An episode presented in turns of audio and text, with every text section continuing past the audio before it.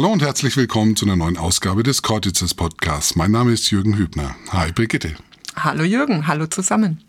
Wen hast du uns heute mitgebracht? Nico Büttner, Politikwissenschaftler.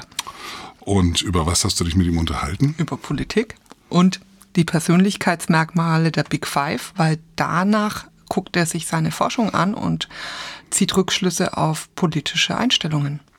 Jetzt bin ich gespannt, was die Big Five sind und ich hoffe, unsere Hörerinnen und Hörer auch und denen wünsche ich jetzt auch viel Spaß und viel Freude beim Erkenntnisgewinn. Herzlich willkommen, Nico Büttner. Schön, vielen, dass du da bist. Ja, vielen Dank für die Einladung. ja, ich freue mich. Ähm, ich stelle dich mal kurz vor. Du hast einen Bachelor und Master in Politikwissenschaft. Die hast du in Wien erworben und bist jetzt ähm, in Oxford an der Uni beim Institut für Politikwissenschaft und machst da gerade deinen Doktor. Richtig? Genau. Wunderbar. Und du forschst in deiner Arbeit und in deiner Doktorarbeit zu Persönlichkeit und politischen Einstellungen. Ja, genau, absolut. Okay. Ähm, ich glaube, in deiner Doktorarbeit geht es primär um Migration und Persönlichkeitseinstellungen. Ja, genau, das stimmt. Mhm. Und das Gerüst, an dem du das aufziehst, ist der Big Five Persönlichkeitstest. Genau, das stimmt. Genau. Und damit es für die Zuschauer ein bisschen spannender wird, haben wir gedacht, wir ziehen es an einem Test auf und zwar an unseren beiden. Ja, absolut. Genau. Du hast dich ja auch bereit erklärt, äh, einen dieser Tests auszufüllen, die ja. ich sehr häufig benutze in meiner eigenen Forschung und das macht es vielleicht auch nochmal deutlich einfacher für die Zuhörerinnen und Zuhörer, das zu verstehen. Das werden wir sehen. ähm, los geht's in dem Text, Test ja mit dem Wert Extraversion. Also wie kann man Extraversion beschreiben? Ja, also ich denke, das wird das Persönlichkeitsmerkmal sein, das den meisten Menschen so intuitiv auch was sagt. Also wie extrovertiert, introvertiert ist man. Jemand, der extrovertiert ist, ist sehr gesellig. Die mhm. Person ist gerne unter Leuten und Menschen, die introvertiert sind, die bleiben lieber zu Hause und die ziehen eher mehr Kraft aus sich selber.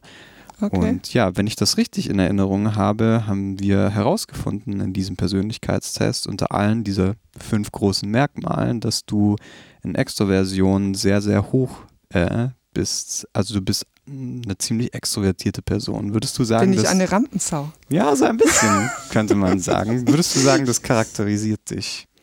Ich würde nicht sagen, dass ich gerne im Mittelpunkt stehe, aber ähm, dass ich schon gern mit Menschen zu tun habe. Ich meine, sonst wäre ich auch ein bisschen falsch in meinem Job vielleicht. Ja, absolut, ja. oder? Ja, also. Wahrscheinlich alleine der Fakt, dass du hier einen Podcast hast und gerne mit Menschen redest, sagt schon darüber was aus. Ja, also. da bin ich schon auch neugierig natürlich, ja. Ähm, doch, das, das stimmt schon. Also da trifft der Test schon. Also da, da fällt es mir leicht, die Ergebnisse anzunehmen. Sehr gut. Also genau. vielleicht noch zur Erklärung, ein bisschen Kontext dahinter. Ja. Also die, ähm, äh, wie Psychologen Persönlichkeit messen, das hat eine relativ lange Vorgeschichte. Persönlichkeit ist auch ähm, selbst schon unter den Psychoanalytikern, also eines der ganz großen Konstrukte und Themen, mhm. die äh, Wissenschaftler und Wissenschaftlerinnen sehr interessant finden für eine sehr lange Zeit. Ähm, aber in den letzten 50 Jahren oder so gab es eben diese Tendenz, sich auf diese fünf Faktoren, diese fünf Merkmale mhm. zu konzentrieren. Ähm, ich kann sie vielleicht einmal ganz kurz nennen. Mhm. Also das Modell auf äh, Englisch heißt Ocean Modell mhm. und auf Deutsch ähm, äh, sind die Merkmale Offenheit für Erfahrungen. Das sagt allgemein darüber was aus, wie sehr man sich mit neuen Zusammenhängen gerne auseinandersetzt oder ob man Kunst gerne mag. Äh, Gewissenhaftigkeit, das sagt darüber was aus, äh, wie fleißig man ist, wie viel hm, persönliche Kraft man vielleicht auch aus Aufgaben kriegt, aber auch wie ordentlich man ist. Ähm, der dritte Punkt, über den wir gerade schon gesprochen mhm. haben, Extraversion oder Extrovertiertheit, ähm, haben wir auch was dazu gesagt schon. Ähm, die Nummer vier ist äh, Verträglichkeit. Das sagt insbesondere darüber was aus, wie sehr du mit anderen Menschen mitfühlen kannst, aber auch wie sehr du dich an Autoritäten hältst. Äh, und dann Nummer fünf ist Neurotizismus oder alternativ auch emotionale Instabilität genannt. Mhm. Und das sagt ein bisschen was darüber aus, wie sehr man negative Emotionen, also insbesondere ähm, also im Extremfall Depressionen zum Beispiel mhm. fühlt, äh, fühlt ähm, inwiefern man äh, emotional volatil ist, also mhm. ob man seine Gefühle sehr oft ändert oder ob mhm. man allgemein eigentlich eher so immer dieselbe mhm. Grundstimmung hat. Ähm, genau, und dieses Fünf-Faktoren-Modell sagt also doch relativ viel äh, über unsere Psyche aus und wir können tatsächlich ähm, sehr viel schon über menschliche ähm, Persönlichkeit darüber sagen, indem wir uns nur diese fünf Dimensionen mhm. anschauen.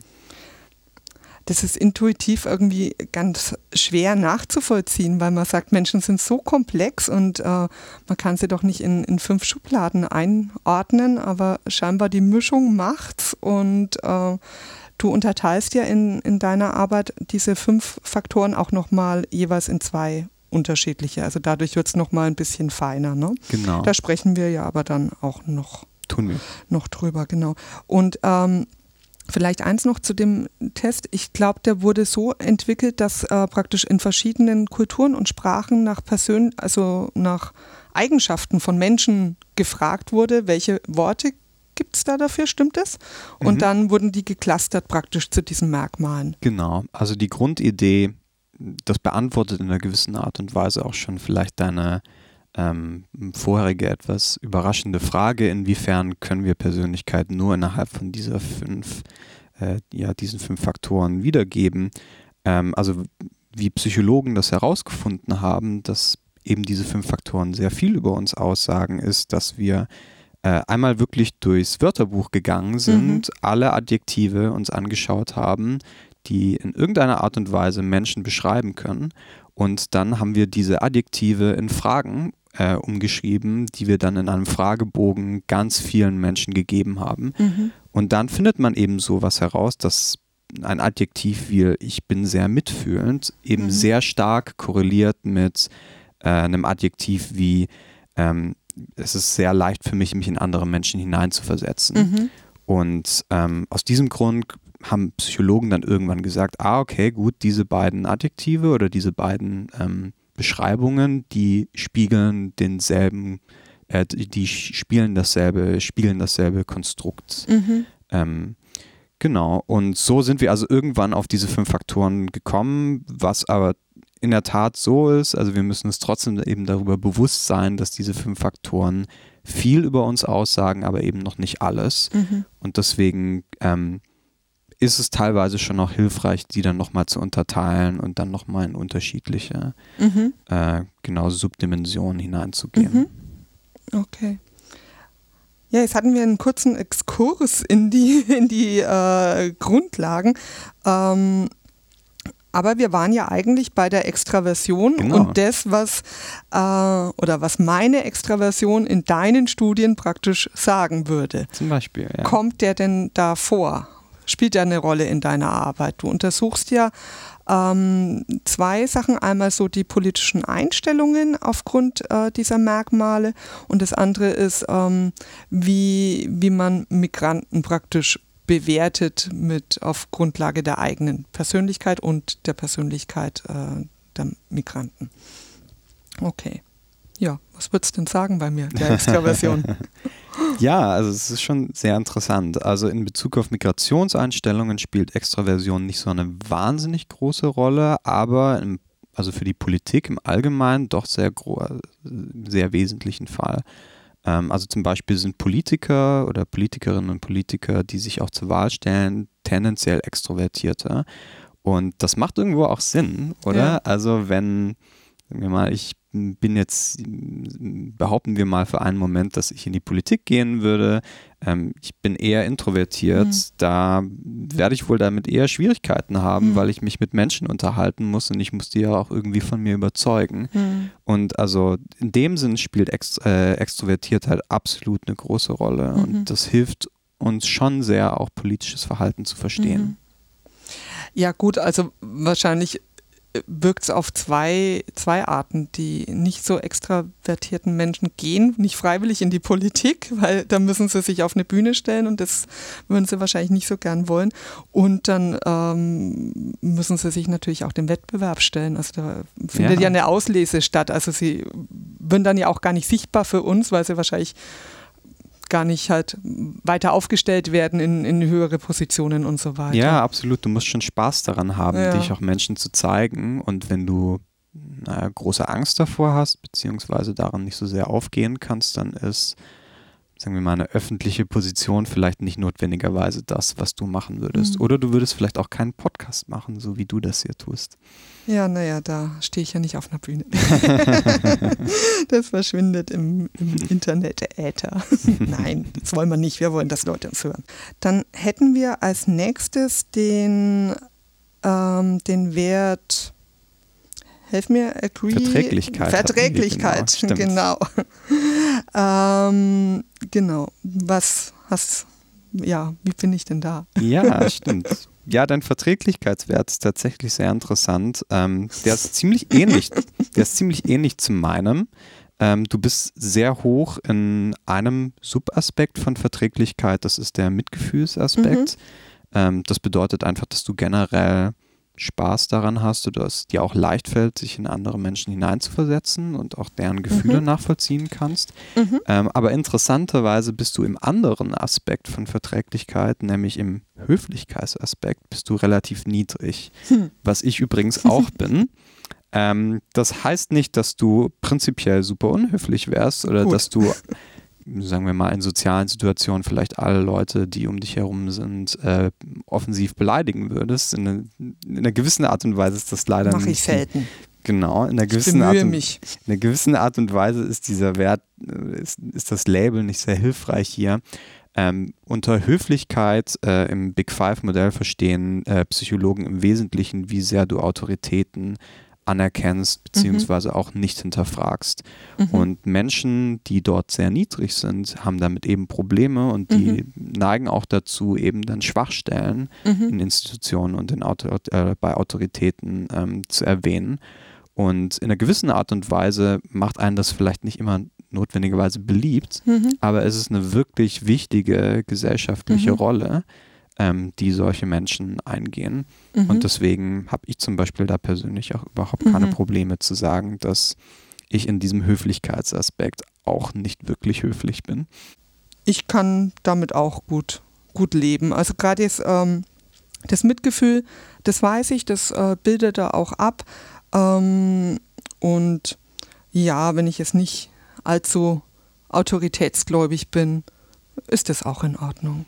Ja, was aber wirklich echt interessant ist, ist, dass wir beide da in einer gewissen Art und Weise Ausnahmen sind, weil okay. in der Regel sind Menschen, die hoch an einem dieser Aspekte sind, auch hoch im anderen, beziehungsweise die niedrig sind, niedrig auch im anderen. Okay. Also das würde bedeuten, also generell wäre das so, dass ähm, nachdem du hoch in Mitgefühl bist, mhm. würde mein Modell, meine mathematische Rechenmaschine mhm. dahinter würde vorhersagen, dass du auch jemand bist, der sehr gerne Autoritäten anerkennt und daran auch, oder wie sagt man, sie vielleicht auch nicht so oft äh, kritisierst, wie das vielleicht andere Leute machen mhm. würden. Ähm, und das ist auch ganz interessant, äh, das zu wissen, dass ähm, wir dort in einer gewissen Art und Weise also nicht der Durchschnitt sind. Ja, damit kann man auch leben. Ja, man muss nicht mehr der Durchschnitt sein. Manchmal ist es ganz schön, auch nicht der Durchschnitt zu sein. Ja, was sagt denn dieser oder mein Verträglichkeitswert über meine politischen Präferenzen aus?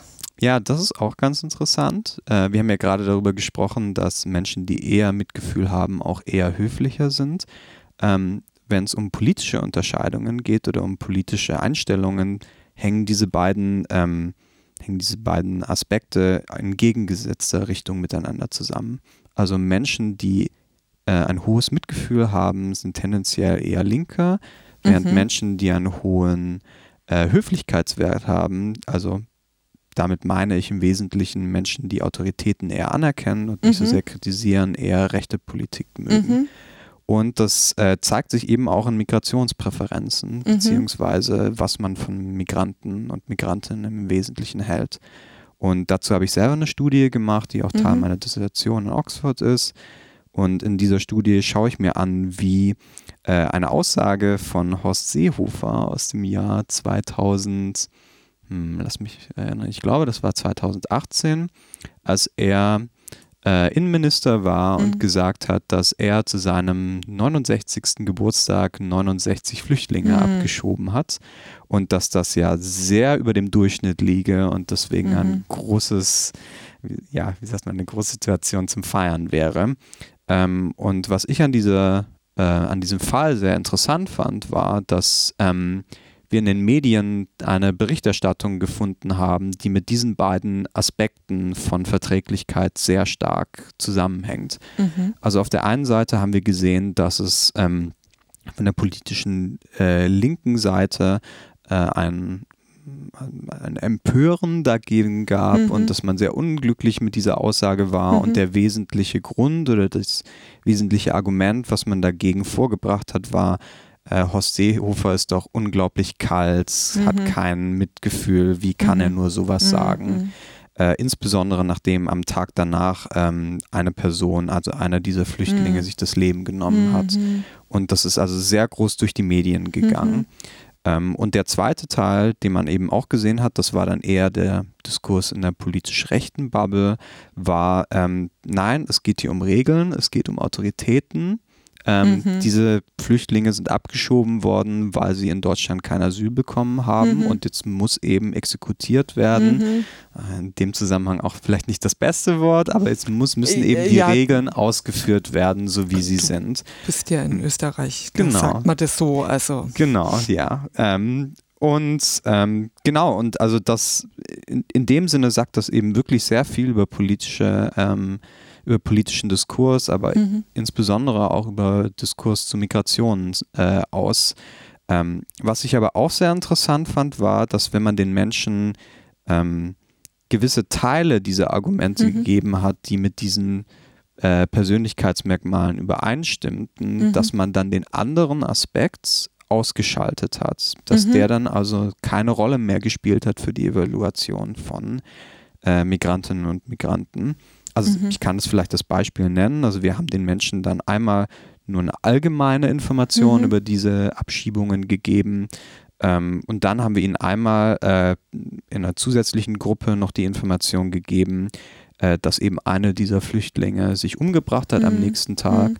Und das hat komplett den Effekt zwischen Höflichkeit, also wie sehr ich Autoritäten mhm. gerne mag, mhm. und negativen Einstellungen mhm. gegenüber mhm. Migranten vollkommen ausgeschaltet. Okay. Also das hat überhaupt keine Rolle mehr gespielt und es war dann wirklich nur noch, ob ich hohes Mitgefühl habe mhm. oder nicht, das einen Unterschied mhm. gemacht hat. Mhm.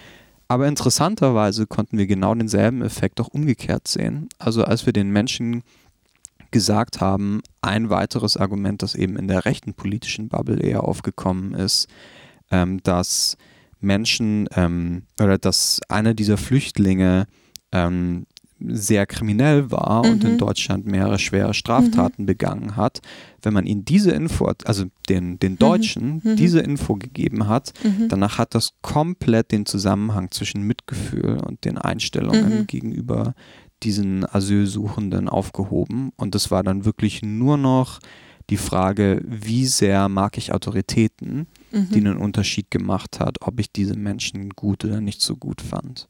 Das heißt, es äh, kommt auch wirklich stark darauf an, mit welchen ja, Beiwerk man Informationen verpackt, um welche Werte gezielt anzusprechen. Absolut. Und das sagt vielleicht auch ein bisschen was zu deinem ursprünglichen ähm, interessierten, sagen wir vielleicht Fragen aus ähm, inwiefern denn diese Merkmale wirklich was mhm. definitiv über unsere Psychologie aussagen mhm. können.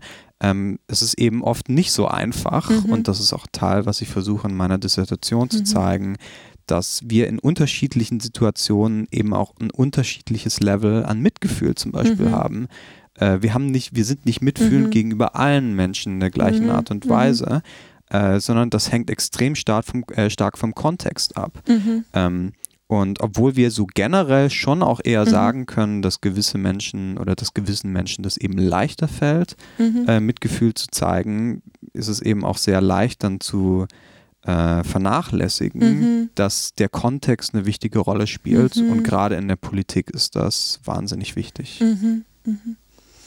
Ja, es ist, äh, denke ich, dann auch wahrscheinlich ziemlich spannend, wenn man sich das anguckt. Ähm, gerade, welche, welche Bilder und welche ja, Geschichten und Kontexte auch in, in Social Media verbreitet werden. Ähm, wie das, also ich weiß nicht, ich will, ähm, na, du halt aus Oxford fällt mir die ganze Zeit Cambridge Analytica ein. Ja, ja, klar. ähm, ob, äh, ja, aber das brauchen wir hier nicht vertiefen, ich denke das. Ne? Aber ja, ich glaube, dass man da halt dann schon ja, bestimmte die haben dieses Modell auch benutzt. Zum ja, Beispiel klar. Cambridge Analytica hat ähm, versucht, anhand deiner Twitter-Daten mhm. deine Persönlichkeit zu messen mhm. und sich dann angeschaut, okay, wie sehr mhm. neigst du denn in eine Richtung oder in eine andere Richtung und dann den Menschen, die die gewisse Persönlichkeit hatten, mhm. die mit ihren also diesen politischen Einstellungen ja. übereinstimmten, denen hat man dann gezielt Werbung gezeigt, ja. damit sie für oder gegen den Brexit zum Beispiel ja, stimmen. Ja, klar. Ähm, das heißt, ganz klar im Internet keine Fragebögen ausfüllen, oder? So, ähm, welcher Typ sind Sie? Die Facebook-Werbung oder so sollte man dann eher nicht machen. Naja, oder eben wenig über dich selber preisgeben, mhm. von dem du sagen würdest, dass du das auch nicht deinem äh, Boss zum Beispiel mhm. sagen würdest. Mhm. Ähm, also wie gesagt, dadurch, dass wir diese Merkmale sogar von Tweets aus Tweets mhm. messen können oder mhm. aus ähm, aus Texten, die wir mhm. schreiben. Also sowas verrät ähm, viel mehr über uns, als wir uns ähm, das vielleicht oft bewusst sind. Mhm. Gut, ich habe keinen Text geschrieben, ich habe einfach nur ein paar Häkchen gemacht. Also, mhm. wen es interessiert, der Test dauert so vielleicht 10, 15 Minuten. Ähm, genau, kann man relativ zügig machen. Ähm, der nächste Wert, den wir haben, und der hat mich echt ein bisschen äh, mit, dem, mit dem hadere ich. Ähm, das ist die ähm, Offenheit für neue Erfahrungen. Mhm. Ja, also wir haben ja schon vorher drüber gesprochen. Fiel mir schwer, den anzunehmen. Der ist bei mir im Keller. Ja, der ist relativ niedrig äh, oder niedrig tatsächlich. War, oder was war für dich denn daran schwierig, das anzunehmen? Ähm, ich habe mich ein bisschen drüber geärgert, ähm, weil halt lauter so Fragen aus dem künstlerischen, bildungsbürgerlichen Milieu kamen zu Kunst, zu Poesie, zu lauter so Zeugs. Und, und ich finde, man kann halt auch anders offen sein. Also ich, ja, also ich finde schade, dass nur diese Aspekte abgefragt werden. Ich fände es gut, wenn man den Test irgendwie so machen könnte, dass man das Merkmal findet ohne diesen künstlerischen Bezug, weil ähm, ja, also mhm. ich glaube, da entgehen offene Menschen, die halt künstlerisch nicht interessiert sind. Ja, ich meine, das ist ein guter Punkt. Also vielleicht hier, um den Hörerinnen und Hörern ein bisschen mehr Kontext noch zu geben. Also zur Erinnerung, Offenheit für neue Erfahrungen sagt im Wesentlichen was darüber aus, ähm, also wie gerne du dich mit Themen, also mit komplizierten mhm. Themen auch auseinandersetzt, aber eben auch, wie sehr du künstlerisch interessiert mhm. bist. Und da sind eben die Standardfragen, die wir benutzen, mhm. um das herauszufinden, äh, wie sehr du zum Beispiel äh, in Musik emotional mhm. aufgehst oder wie sehr du äh, emotionale Aspekte in, äh, in Malereien oder in Statuen oder so mhm. wahrnimmst und auch wie viel dir das gibt, äh, wie sehr du, hm, lass mich mal überlegen, was haben wir da noch für andere Sachen? Ja, also wie sehr du allgemein eben künstlerisch äh, Interesse mhm. an diesen sehr typisch klassisch bildungsbürgerlichen mhm. künstlerischen Tätigkeiten hast. Und das stimmt schon. Also was wir da nicht wiedergeben oder was wir da vielleicht auch nicht genügend wiedergeben, mhm. ist, wie offen du für andere Kulturen bist, im Sinne mhm. von zum Beispiel, gehst du gerne, ähm, ja, isst du gerne äh, die Küchen anderer Länder mhm. oder reist du gerne. Mhm. Ähm, das wäre sicher ein Punkt, ähm, der, der hilfreich wäre, mhm. um Persönlichkeit auch noch mhm. detailgetreuer zu messen. Ähm, in dem Sinn bist du vielleicht aber auch wieder eine Ausnahme, weil ich mir sehr gut vorstellen könnte, dass viele Menschen, die sehr offen für mhm. neue Erfahrungen sind, zum Beispiel indem sie künstlerisch sehr interessiert mhm. sind, dann auch eher gerne äh, sagen wir mal, zum Inder gehen oder Mhm. auch eher gerne in fremde Länder reisen. Mhm, mhm. Ja, also ich bin nicht glücklich damit. Mit dem in der Schublade, keine Ahnung, Scheuklappe. ich meine, was mir, mh, gut, vielleicht waren die Fragen auch, vielleicht habe ich es ja auch ein bisschen anders gelesen, ähm, weil, wie du es gerade so erzählt hast, so mit diesem Aufgehen in Musik, ist mir eingefallen, ähm, was mich stark berührt, ist, ist zum Beispiel, wenn bei Musik die Musik und der Text zusammenpassen. Also der Text ist für mich wichtig, damit mich ein Lied gut berühren kann. Ähm, und an sowas habe ich halt überhaupt nicht gedacht, wie ich das ähm, ausgefüllt habe, sondern da habe ich halt gedacht, naja, ähm, Oper, ja, Jazz ne, und, und so weiter. Und ja gut, ich meine, das ist jetzt nicht, nicht unbedingt so meins. Ja. Ne? Ähm, das, damit kann ich auch leben, nur mit dieser Scheuklappenschublade schwierig. Ja, also wie Aber gesagt, ich glaube, da ist der Test wahrscheinlich auch nicht perfekt. Also da, wenn wir vielleicht ein bisschen genauer diese anderen Aspekte noch abgefragt Mhm. hätten, in denen du deutlich offener zu sein scheinst, da genau, dann hätten wir da vielleicht mehr davon auch noch Ja. gekriegt. Also man stellt sich da halt jemanden vor, der immer äh, ins gleiche Restaurant geht, die, ja, die gleiche Musik hört, das mache ich zwar auch, aber halt an denselben Urlaubsort fährt, ähm, da muss immer Schnitzel geben und Kartoffelsalat und ein Salat und äh, das Bier bringt er von daheim mit, weil das Fremde nicht schmeckt. Ne? Also, und also das bin ich nicht. Ja. ja, aber also man kann vielleicht auch erkennen, warum das für manche Menschen, Menschen wichtig Mhm. ist. Ähm, also manche Menschen brauchen eben diese Struktur, Hm. um ähm, in unserer Welt irgendwie miteinander klarzukommen Mhm. und da auch Halt zu finden. Mhm. Und das leitet, glaube ich, jetzt auch ganz gut über in den äh, vierten Aspekt, den wir ganz kurz betrachten Mhm. wollen, nämlich die Gewissenhaftigkeit. Und das spiegelt, glaube ich, auch ein bisschen mehr das wieder, ähm, worüber du vielleicht ein bisschen unglücklich bist bei diesem Offenheitsfaktor. Ist das so ungefähr das, was, Mhm. was man, macht das Sinn für dich ungefähr? Ähm, nee. Okay, also vielleicht sage ich ein bisschen das, äh, gebe ich vielleicht ein bisschen mehr Kontext dann dazu noch.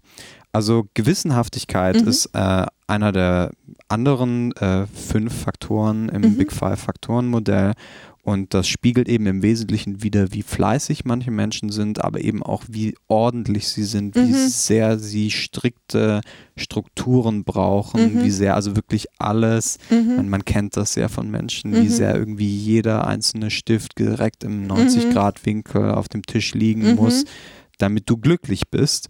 Mhm. Ähm, und das ist eben ein wesentlicher Faktor von Gewissenhaftigkeit, Mhm. ähm, eben dieser, Orden, dieser Ordentlichkeitsaspekt. Mhm. Ähm, und da bist du ja, glaube ich, auch relativ niedrig, wenn ich das in, Mhm. In Erinnerung habe. Mhm. Und das spiegelt im Wesentlichen eigentlich, glaube ich, deinen Kritikpunkt wieder, den du vorhin hattest, ähm, dass es für dich eben auch wichtig ist, manchmal aus diesen sehr starren Strukturen auszubrechen Mhm. und vielleicht auch ein bisschen, auf Englisch würde man sagen, outside of the box zu Mhm. denken. Mhm. Ähm, und das hat auch seine positiven Mhm. also Merkmale. Also mh, man hängt natürlich immer auch davon ab, was man für positiv oder negativ hält. Kommt auch drauf an, auf welchem Boden es fällt, in welcher Umwelt. Das eine kann da gut sein und das Genau, andere eher nicht. absolut. Aber also im Politischen zum Beispiel Mhm. äh, wissen wir, dass ähm, Ordentlichkeit als ein wesentlicher Aspekt von Gewissenhaftigkeit äh, sehr stark mit rechten Einstellungen korreliert. Und Mhm. zwar im Wesentlichen, also nicht nur mit, also damit meine ich jetzt nicht konservativen Einstellungen, sondern wirklich mit autoritär rechten Mhm. Einstellungen. Mhm. Und das macht irgendwo auch Sinn, wenn äh, es gibt da ein sehr interessantes Buch, äh, ich kenne leider nur den Namen auf Englisch Mhm. und glücklicherweise, das heißt Hitlers Table Talk, Mhm. das Buch. Und das schaut sich, oder ist eine äh, Sammlung von Anekdoten, die Hitler wohl erzählt haben muss während Mhm. seiner Zeit als äh, Mhm. Reichskanzler. Ähm, und zeigt eben im Wesentlichen, dass Hitler eine Person war, die extrem ordnungsliebend war, Mhm. die also wirklich alles perfekt haben musste. Also ähm, und das hängt ähm, und, und das hängt eben auch sehr stark dann mit Intoleranz gegenüber anderen Mhm. Gruppen äh, zusammen, mit denen wir vielleicht nicht so glücklich sind. Mhm. Und also aus der Sichtweise, ohne dass ich jetzt irgendwelche Menschen verurteilen mhm. möchte oder sie mhm. in die Ecke schieben möchte, dass sie wie mhm. Hitler wären, mhm. ganz im Gegenteil. ähm, aber aus der Sichtweise ist das schon so, dass wenn man eben nicht so dieses starre Ordentlichkeitsbedürfnis hat, dass mhm. das auch was über deine Toleranz aussagt. Okay. Ich glaube, das ist gut. Ja. Also ich würde es subjektiv auch so sagen. gut.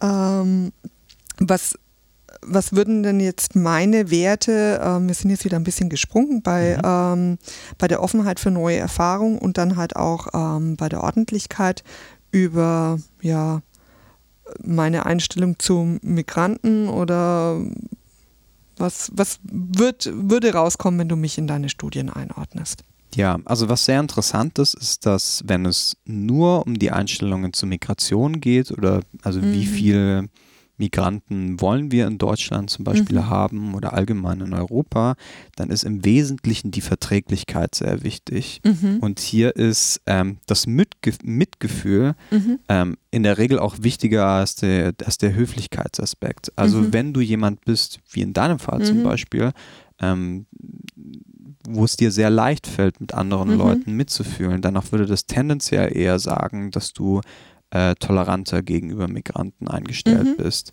Äh, was ähnliches können wir über die Offenheit für Erfahrungen sagen. Also Menschen, die eher offen für neue Erfahrungen sind, sind auch Migrations-, also offener für mehr Migration. Ähm, nicht ganz so stark wie beim Verträglichkeitsaspekt. Äh, und auch bei der Gewissenhaftigkeit gibt es den umgekehrten Zusammenhang. Also Menschen, wie ich das gerade ja schon mhm. erklärt habe, Menschen, die tendenziell sehr rigide in mhm. Strukturen mhm. denken und auch sehr ordentlich darin mhm. sind und also keine große Toleranz mhm. auch gegenüber anderen Menschen zeigen, mhm. ähm, es ist, glaube ich, keine große Überraschung, dass diese Menschen, Migration, also Migranten und Migranten allgemein, nicht wahnsinnig offen gegenüberstehen.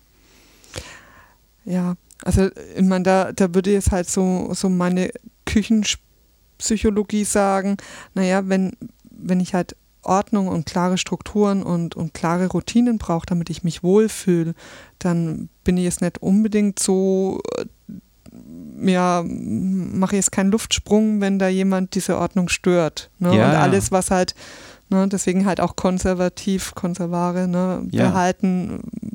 Schützen sozusagen. Ähm, ja, absolut. Logisch, ne? Also es ist halt wahrscheinlich nicht mal irgendwie bös gemeint, sondern es ist halt eher ein Stressfaktor, der für den anderen da kein Stressfaktor ist. Ja, total. Also vielleicht auch, nachdem du das gerade auch gesagt hast, gar nicht mal so sehr bös gemeint. Ähm, ich möchte da auch eigentlich wirklich nicht so sehr mhm. Äh, ein, ein Werteurteil mhm, hier fällen. Mhm. Es ist schon auch so, dass man über Migration unterschiedliche mhm. äh, Einstellungen haben kann und dass man eben auch mhm. sowohl positive wie auch negative Aspekte mhm. daraus äh, äh, sehen kann. Und die positiven Aspekte, ich denke, das werden die meisten Leute sich auch denken können, mhm. ist eben, dass eine Kultur oder ein, ein Land wie, wie Deutschland oder wie Europa natürlich wahnsinnig viel davon auch gewonnen hat von anderen Kulturen mhm. und davon gelernt hat. Mhm. Ähm, ich meine, wir wissen alle zum Beispiel, dass unsere Zahlen, die arabischen Zahlen, die mhm. wir übernommen hatten, die wir übernommen haben, eben nicht hier aus äh, genau, aus, aus Deutschland oder dem, was hier vorher war, bevor es ein Deutschland gab, kam, sondern dass wir das aus anderen Kulturen, insbesondere mhm. der arabischen Welt damals übernommen haben. Aber gleichzeitig ist es eben auch nicht zu bestreiten, dass es mhm. auch negative Aspekte von Migration gibt, die uns auch Probleme machen. Ja. Und da ist könnte ich jetzt als Beispiel vielleicht, ähm, nachdem ich hier auch gerade in Deutschland bin, vielleicht die Kölner Silvesternacht mhm. nennen, die für sehr mhm. viele Kontroversen auch geführt hat. Und das ist schon auch so, dass wenn man Menschen selbst, die sehr hoch in Mitgefühl sind oder die sehr hoch in Offenheit mhm. sind, wenn man denen diese Bilder zeigt mhm. und wenn man oder ihnen diese Informationen mhm. gibt, danach ist das schon auch so, dass die Menschen dann gegen Migranten allgemein äh, weniger offen sind. Mhm. Und ja, also das ist vielleicht auch wirklich wichtig hier aus meiner Sicht nochmal zu betonen. Mhm. Äh, aus der forschenden Perspektive äh, ist es nicht meine Aufgabe, hier ein Werturteil darüber mhm. zu fällen, was gut oder was mhm. richtig ist. Mhm. Es gibt unterschiedliche Argumente. Und mich interessiert halt im Wesentlichen, mhm. wie unser persönliches Erleben der mhm. Realität ähm, damit zusammenhängt, wie wir solche ähm, Menschen oder allgemein, wie wir Politik bewerten. Mhm. Und ja, also als ich darüber zum ersten Mal gehört habe, dass solche vielleicht in einer gewissen Art und Weise auch banalen Sachen mhm. wie ordne ich meine Stifte gerne in einer mhm. Linie an, ja oder nein, dass das mhm. darüber was aussagt, wie wir andere Menschen bewerten. Wir haben ja jetzt äh, durchgegangen so ähm, meine Werte im Big Five, die für ähm, die politischen Einstellungen ähm, in deinen Studien oder in deinem Survey äh, interessant sind. Du hast ja aber noch die zweite, Einst ähm, die zweite Studie, wo es darum geht, ähm, Migration. Also wie werden äh, Migranten wahrgenommen und äh, basieren welche auf deren Persönlichkeit. Basieren auf deren Persönlichkeit. Also nicht, ähm, wie gucke ich von außen drauf, sondern wie müssen die sein, damit ich als ja, Eingeborener sehr annehme. Ja, genau, absolut. Ja, da sind auch ganz interessante Ergebnisse rausgekommen. Ähm, was ich super interessant fand, war, dass der Höflichkeitsaspekt derjenige war, mhm. den wir an Migrantinnen und Migranten wirklich am, am wesentlichsten wertschätzen. Mhm. In einer gewissen Art und Weise ist es vielleicht nicht super überraschend, also gerade wenn ich mhm. auch wirklich das Wort Höflichkeit mhm. äh, in, in den Mund nehme, aber nur vielleicht als Erinnerung nochmal, mhm. Höflichkeit eben hier im Big Five-Modell bedeutet insbesondere inwiefern ich Autoritäten anerkenne, mhm. beziehungsweise diese in Frage stelle. Mhm. Ähm, und das macht aber auch schon irgendwo Sinn, dass mhm. wir als ähm, Menschen in einem Land ähm, sehr große sehr großen Wert darauf legen, dass Menschen nicht nur höflich sind, sondern eben auch unsere Autorität hier anerkennen. Ja.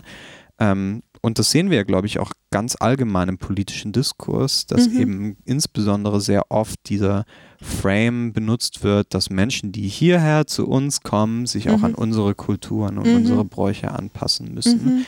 Da hat es zwar auch ein bisschen eine äh, Bewegung weg davon gegeben, mhm.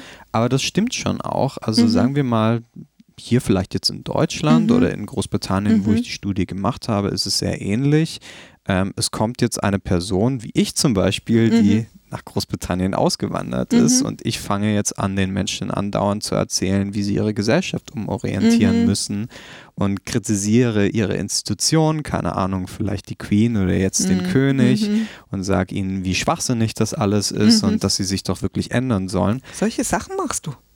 So offensichtlich nicht, aber ich sage vielleicht mal hypothetisch, würde ah. ich das machen, dann würde ich mich nicht wahnsinnig beliebt damit machen. Nee. Und das, also leuchtet, glaube ich, uns allen ein. Ja. Ähm, was wir auch gefunden haben, also dass allgemein Persönlichkeitsmerkmale, die was über äh, einen kulturellen Anpassungswillen aussagen mhm. oder auch eben ein gewisses Empathievermögen mhm. mit mhm. den Menschen in einem Land, mhm. ähm, dass die von, äh, von Natives auf Englisch gesagt, von mhm. denjenigen Personen, die in einem Land leben, sehr stark bevorzugt werden. Mhm. Und also zum Beispiel hier, wir hatten es vorher von Mitgefühl, das ist eines der, das ist das zweitwichtigste Merkmal, das die Leute sehr wichtig finden. Die, also wir mögen tatsächlich im Wesentlichen Migranten Migrantinnen und Migranten, die es sehr leicht finden, sich mit anderen Menschen auseinanderzusetzen und die auch deren Gefühle nachempfinden können. Mhm. Und das macht auch sehr einen großen Sinn. Mhm. Das ist ja auch das, was wir in Freunden zum Beispiel sehr mhm. stark wertschätzen. Ähm, also aus der Sichtweise ist das super interessant. Ähm, Übrigens, was auch sehr interessant ist, dass in allen diesen Merkmalen es keine großen Unterschiede nach den Einstellungen allgemein zu Migration gibt mhm. unter den Menschen, äh, mhm. die wir befragt haben. Mhm. Ähm, und auch nicht zu politischen Präferenzen. Also mhm. wir haben uns diese ganzen Merkmale zur Persönlichkeit auch nochmal separat, zum Beispiel für diejenigen, die die mhm. Tories in Großbritannien, mhm. also die konservative mhm. Partei toll finden, für die die Labour, also die Sozialdemokraten toll finden und für die die andere Parteien toll finden, angeschaut. Und wir haben keine großen Unterschiede gefunden. Also selbst die Person, die eher links eingerichtet ist oder die eher sozialdemokratische Labour mhm, eingerichtet mhm. ist in Großbritannien, die mag immer noch den höflichen Migranten, der Autoritäten anerkennt und nicht zu so viel äh, im Land kritisiert. Ja, das, mit dem hat man es ja auch einfacher. Absolut, mit solchen Leuten hat man es einfach, eben, so mhm. ist das. Ähm. Also mir, wie du das jetzt gerade so erzählt hast, ist mir so dieser ähm, ähm, dieser Meme-Sketch oder wie auch immer, man, man kriegt es ja immer mit, da, was weiß ich, sagt jemand, äh, ja, ich kann keine Ausländer leiden, ja, aber, aber der, der Abdul, der, der da immer deinen Kaffee macht oder ja. dein, dein Obst verkauft, ja, na, der ist ja in Ordnung, ne? Ja. Also, ne, aber halt, ähm, der macht halt keine Probleme, ne? Der hat sich angepasst, der ist, ne, das ist ja auch wie so ein Ja, Dings, absolut. Ne? Da gibt es auch wissenschaftliche Evidenz dazu. Das nennt sich bei uns die Contact Hypothesis oder okay. auf Deutsch übersetzt äh, Kontakthypothese. Mhm. Das bedeutet, dass Menschen, die eher Kontakt mit Outgroups haben. Das mhm. gilt nicht nur für Migrantinnen mhm. und Migranten, sondern auch zum Beispiel mhm. für äh, Homosexuelle, mhm. für äh, Outgroups wie, mhm. was gibt es denn noch? Oh, da habe ich. Ja, hast du, hast du ein Beispiel Nein, dazu? Nein, ich habe eine Idee, die ich noch bringen Sehr gut, möchte. okay. Ja, also das gilt für ganz viele mhm. äh, Outgroups, ähm, dass Menschen, die eher Kontakt haben mhm. ähm, mit solchen ähm, mit solchen Gruppen, dass sie äh, auch äh, allgemein toleranter gegenüber diesen Menschen sind. Mhm. Was aber interessanterweise noch gar nicht wirklich erforscht ist, was ich sehr interessant mhm. finde, ist, wie das eben mit Persönlichkeit zusammenhängt. Mhm. Und da ist deine Hypothese, die du gerade aufgestellt hast, dass, sagen wir mal, ich bin vielleicht jetzt in diesem Moment eher ein konservativer Mensch, mhm. der ähm, Migration nicht so positiv gegenüber eingestellt ist. Aber wenn ich jetzt eben einen Abdul habe, der sehr höflich ist, der auch sehr mhm. empathisch ist und der sich auch gerne mhm. irgendwie in meine Kultur hineinversetzt, ja klar, den finde ich toll natürlich dann. Mhm. Darüber wissen wir erstaunlich wenig noch. Mhm. Ähm, aber es so rein aus unserem mhm. instinktiven vielleicht Verständnis macht das absolut viel Sinn, ja. Mhm. Also ähm, meine, meine Hypothese war jetzt gerade, ähm, muss mal gucken, ob ich sie zusammenbinden kann.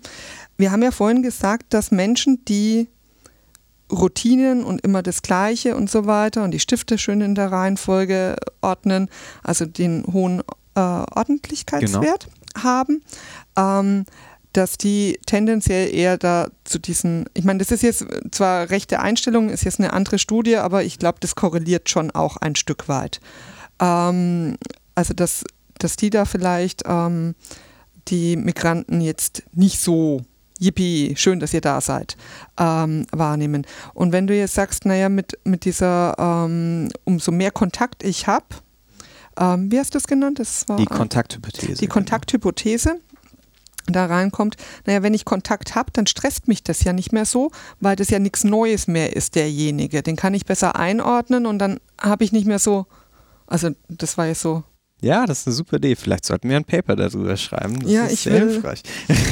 Jemen. Kriegen wir hin. ja, also was, wie gesagt, was für mich sehr überraschend war, war eben herauszufinden, dass hier äh, die Persönlichkeit der Menschen selber, also der, die in dem Land leben, die dann diese Migranten bewerten, nicht so eine starke Rolle gespielt hat und eben auch deren politischen Einstellungen nicht so sehr, sondern dass es darüber wirklich einen Konsens mhm. gibt, welche Migranten und Migranten wir toll finden. Mhm. Ähm, eine andere Sache, die ich super interessant fand, war, dass ähm, zum Beispiel der Fleißaspekt, über den mhm. wir vorher kurz am Rande mhm. gesprochen haben, dass ähm, der ungefähr zweifach so wichtig ist in den Bewertungen von ähm, den Britinnen und Briten im Vergleich zum Intellektaspekt. Der mhm. ist Teil von Offenheit für neue Erfahrungen. Und um das vielleicht nochmal kurz zusammenzufassen, Menschen, die sehr fleißig sind, die haben sehr großen Spaß daran zu mhm. arbeiten, die kriegen da viel Energie draus mhm. und die machen auch viel. Mhm. Ähm, äh, während Menschen, die im Intellektaspekt sehr hoch sind, spiegelt in einer gewissen Art und Weise auch Intelligenz wieder. Die haben großen Spaß daran, sich mit komplexen äh, Systemen auseinanderzusetzen. Mhm. Die mögen auch mögen das sehr, sich mit vielleicht philosophischen Fragestellungen mhm. auseinanderzusetzen. Ähm, was super interessant ist, ist eben, dass die äh, ökonomische Literatur findet, dass Intelligenz ungefähr zweifach, äh, äh, zweifach so wichtig ist für unsere äh, für unser Einkommen, also wie viel wir verdienen mhm. hinterher, wie äh, Gewissenhaftigkeit, was mhm. eben im Wesentlichen Fleiß und Ordentlichkeit beinhaltet. Mhm. Aber ich finde in meiner Studie, dass äh, die Britinnen und Briten Fleiß zweifach so wichtig finden wie Intellekt. Also die Leute wollen wirklich Migrantinnen und Migranten haben, die einfach versuchen, ihren Weg zu finden mhm. und ähm, die ackern müssen. Genau, also die äh, bereit sind für denen ihren nichts Weg geschenkt auch, wird. genau, denen nichts geschenkt wird, die es bereit sind, auch in schwierigen Situationen immer wieder aufzustehen. Mhm. Und der wesentliche ökonomische Erfolg, der jetzt vielleicht mhm. eher wirklich durch diesen Intellektaspekt äh, wiedergegeben mhm. würde, der ist auch irgendwo wichtig, aber er ist nicht ganz so wichtig, wie das zu versuchen. Mhm. Und das ähm, macht, ich finde, in einer gewissen Art und Weise auch viel Sinn, mhm. äh, weil es einfach zeigt, also was für ein Typ Mensch wir gerne um uns haben, oder? Mhm. Wir haben nicht notwendigerweise den super erfolgreichen Manager mhm. um uns, der alles sehr leicht findet und dem vielleicht auch alles irgendwie geschenkt wird. Mhm. Äh, aber wir mögen Menschen, die immer wieder aufstehen, die vielleicht die Mitgefühl mit anderen zeigen, mhm. die höflich sind, aber die eben auch immer wieder versuchen, ähm, ihre Probleme zu lösen oder eben auch die Probleme von anderen Leuten zu lösen.